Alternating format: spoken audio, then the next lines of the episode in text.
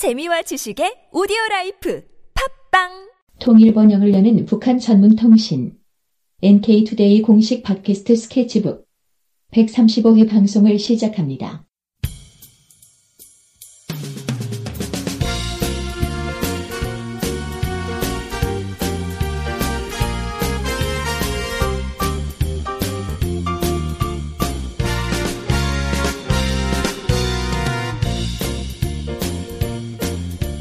이번 주에는 어떤 주제를 가져오셨는지 한번 들어볼까요? 네, 지난 10월 14일 미 국무부에서 2014 국제 종교자유 연례 보고서를 발표를 했는데 여기에 대해서 좀 이야기를 해보려고 합니다. 음, 언론 보도가 아니라 미국 정부를 상대로 이제 카드라 통신 준비하셨네요. 네네. 뭐 종교 문제는 매년 나오는 얘기 아닙니까? 그렇죠.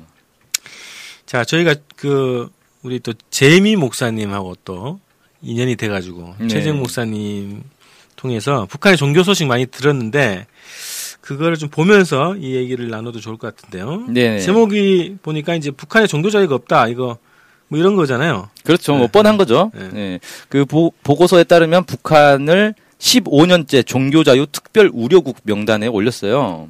그래서 보고서에서는 북한의 헌법과 법률 등에는 종교의 자유를 보장한다고 돼 있지만 실제로는 종교의 자유가 전혀 없는 상태다. 개인이 종교적 신념을 선택하고 밝힐 수 있는 권한을 북한 당국이 지속적으로 제한하고 있다. 이렇게 좀 주장을 했고요. 네. 또이 탈북자 증언을 인용해서 북한에선 종교 서적을 소지하는 것 자체가 불법이고 적발 시 수감 등 혹독하게 처벌하고 일부 경우엔 사형에 처해진다. 이렇게 또 주장을 했습니다. 네. 근거가 뭔가요?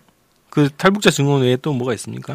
탈북자 증언 외에는 사실 구체적인 증거로 나오는 건 많지는 않습니다. 그러니까 거의 탈북자 증언에 좀 의존하고 있다 이렇게 볼 수가 있는데 음.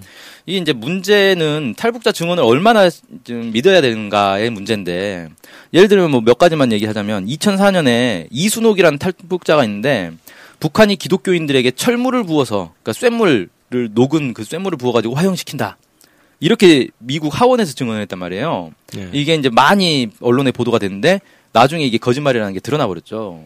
이 사람 정체도 거짓이었더만요 보니까. 예. 음. 그러니까 탈북자들이 사실 그런 경우가 있습니다. 원래 탈북자들은 자기의 신분을 숨기기 위해서 본명을 안 쓴단 말이에요. 어. 그러다 보니까 신분을 이렇게 세탁하기가 되게 좋죠. 음. 본명을 어차피 안 쓰니까. 그 다음에 그 최근에 그 탈북자 신동혁 씨도 되게 유명한데 어, 이 사람은 아예 그냥 자기가 옛날에 증언했던 내용 중에 일부가 틀렸다, 거짓말이었다라는 걸 인정을 해가지고 또 파문을 일기도 했죠. 네. 그 10월 4일 날 NK 뉴스라고 어, 이 인터넷 언론이 있는데 여기에 송지영 싱가포르 경영대학 교수가 글을 하나 기고한 게 있어요. 일부 탈북자들의 증언이 무너지는 이유라는 제목인데 뭐라고 했냐면 16년 동안 탈북자에 대해 연구하며 필자는 모순적인 이야기와 고의적인 생략, 거짓말을 수없이 많이 경험했다. 또한 사기와 불법 행위에 연루된 일들을 목격하기도 했다. 한 번은 연구를 더 이상 진행할 수 없을 정도로 신뢰를 잃은 적도 있다. 이렇게 이제 얘기를 했단 말이에요. 음.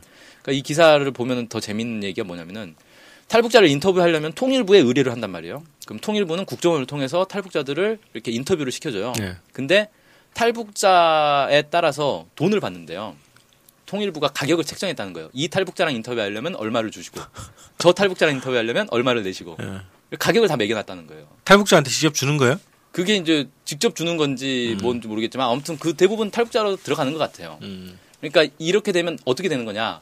내가 돈 내고 이 사람의 증언을 들어야 되는 건데 그럼 이 사람은 돈이 될 만한 그만큼의 가치가 있는 증언을 해야 된다는 거죠. 음. 그러면 많은 돈을 받고 싶으면 누구도 얘기하지 않는 좀 더 특별하고 좀 더 자극적인 얘기를 하게 된다는 거예요, 점점. 그러다 보니 이런 시스템 자체가 잘못됐다. 돈 받고 인터뷰하는 게 어떤 신뢰성을 줄 수가 있느냐. 이런 이제 얘기를 하더라고요. 그렇죠. 그 과정 자체가 일단 좀 신뢰성이 떨어지네요. 통일부가 일종의 이제 뭐 탈북자 브로커 음. 중간에 이제 돈 이렇게 가격 책정해주는 그런 역할을 하고 있는 거죠. 그런 생태가 있네요. 예.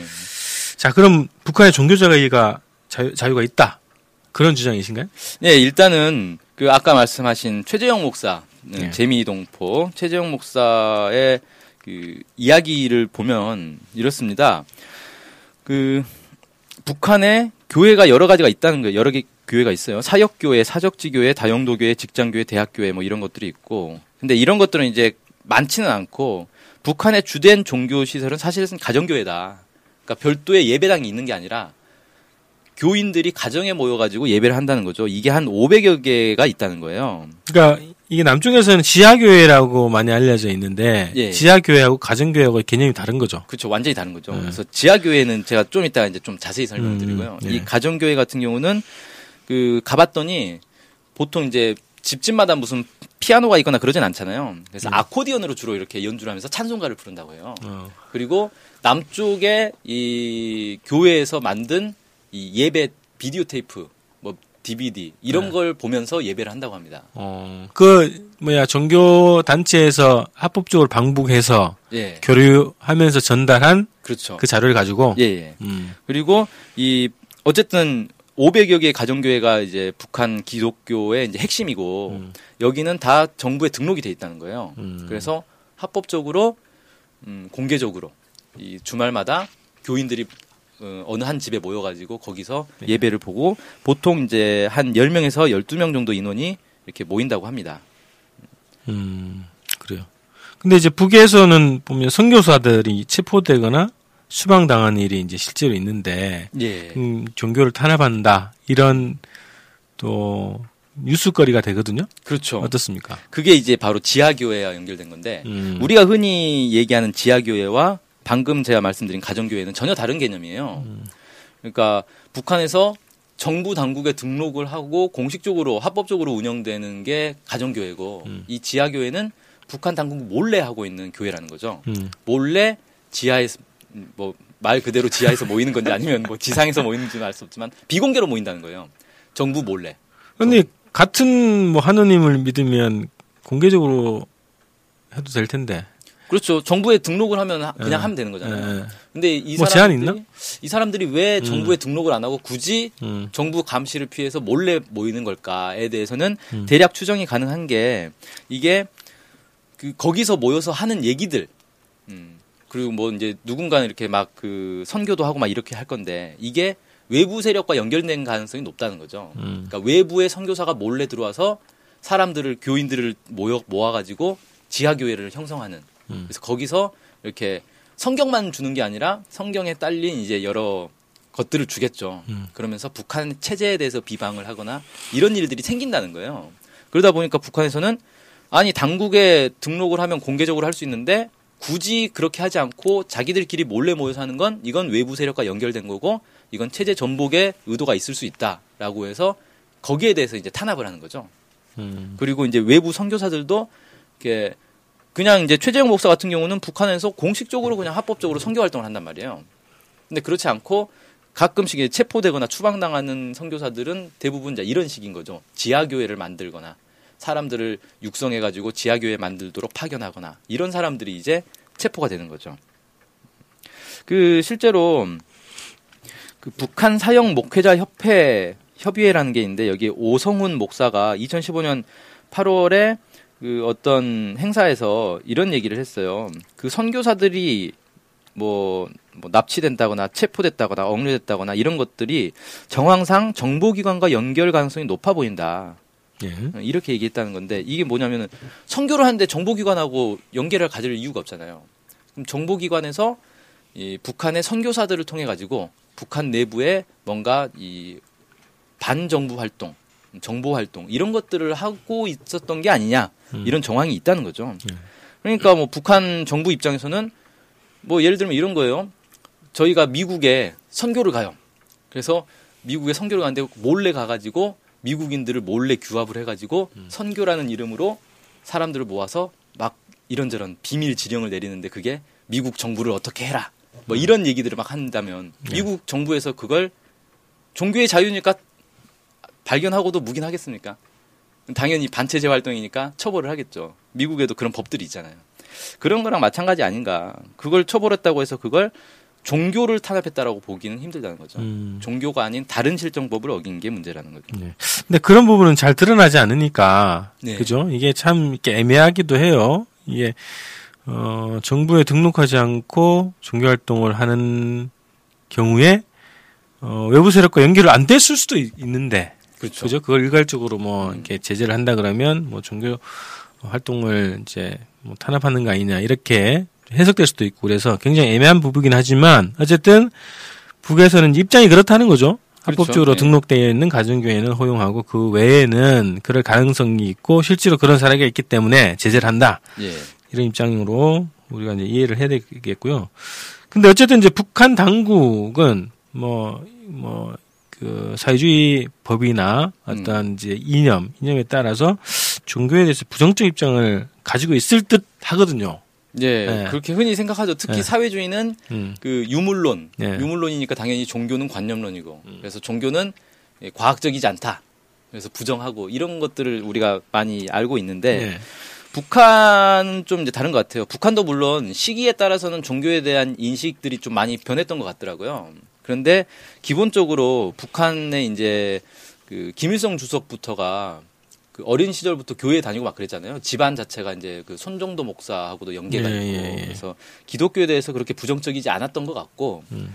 북한의 그 최근이죠. 2015년 7월 11일에 그 북한 사회과학원 주체사상연구소 소장 박승덕의 발언이 이제 좀 소개가 됐는데 주체 사상은 사람 중심의 방법론에 기초하여 종교의 나쁜 점만 아니라 좋은 내용이 있다는 것을 밝히고 그것을 응당하게 평가하고 있다. 뭐 이렇게 얘기를 했다는 거예요. 음. 그래서 인간의 본성적 요구를 반영하고 있는 종교의 좋은 점을 긍정하고 그것을 더욱 조장 발전시켜 나가도록 종교인들을 도와주는 것이 북한의 방침이다라고 했는데 그러니까 북한의 이제 사회과학원 주체사상 연구소 소장이면은 북한에서 이제 주체사상과 관련해서는 최고 권위자 중에 한 명이다 이렇게 얘기할 수 있는데 음. 이런 사람이 북한 사회를 이끄는 기본 이념인 주체 사상에 대해서 설명하면서 종교를 부정하는 게 아니다라고 이제 얘기를 할 정도면 예.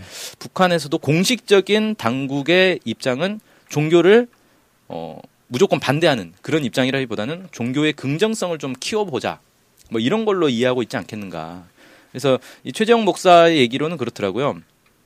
북한 정부의 공식적인 이제 종교에 대한 입장은 그걸 적극 이렇게 권장하지도 않고 그렇다고 반대하지도 않고 어, NCND 비슷한 거죠. 알아서 하시라. 어, 알아서 하고 싶으면 하고 말고 싶으면 말고. 음, 하지만 정부에 등록은 해라. 공개적으로 해라. 음, 그렇지 않으면 이게 변질될 수 있다. 음, 그런 입장인 것 같고 뭐 이렇게 비유를 하기도 하더라고요. 성공회라고 아시죠? 예. 성공회가 이 다른 개신교하고 다른 점은 영국 여왕을 교회 수장으로 삼고 있단 말이에요. 그러니까 정교 분리가 안 돼 있는 거죠. 네. 국가의 한 국가의 여왕이 종교의 수장인 거예요. 성공 입장에서는 정규 분리가 안 돼 있네. 예. 그 외부에서 볼 때는 어 저기는 좀 특이하다, 이상하다라고 생각할 수 있지만 이것도 성공회도 꽤 많잖아요. 우리나라에도 성공회 많이 있잖아요. 훌륭한 분들 많은데. 예. 그러니까 이 출신에. 개신교의 주요 교단이라는 거예요. 성공회가 네, 네. 뭐 이상한 집단이 아니고. 음. 그 마찬가지로 북한 교회도 북한 정부에 공식 등록해야만 이 종교의 자유를 누릴 수 있다고 해서 그걸 이상하다라고 볼 건 아니다. 북한 체제의 특성이다. 음. 독특한 북한식 기독교다. 이렇게 이해하면 되지 않겠냐. 예. 뭐 이렇게 설명을 하더라고요. 음. 그, 이 종교 문제가 굉장히 내- 예민하기도 하고 또 인권 문제, 종교 문제가 그렇죠. 예민한 주제이긴 한데 우선은 그거 같아요. 이제, 그러니까 자초지종이라는 게 있잖아요. 네. 어, 그런 현상이 나오게 된 이유, 역사, 배경 뭐 이런 게 있잖아요. 네. 그게 그거를 파악하기 위- 위해서 노력하는 게 사람의 기본 본성이고 음, 인지상정이란 말이죠. 그렇죠. 그래서 북한에 대해서도 마찬가지다. 잘 모르면 왜 그런지를 알려고 노력하는 게 우선이다라는 거죠. 그렇죠. 그렇죠. 그게 그런 인지상정이었으면 그냥 카더라가 나온다는 거예요. 음. 예. 그래서 오늘은 또 종교에 대해서 한번 알아봤는데 이렇게 좀 두 가지 이야기 좀 나눠봤습니다. 또 다음 주에 말씀 또 듣겠습니다. 고맙습니다. 네, 안녕히 계세요. 네.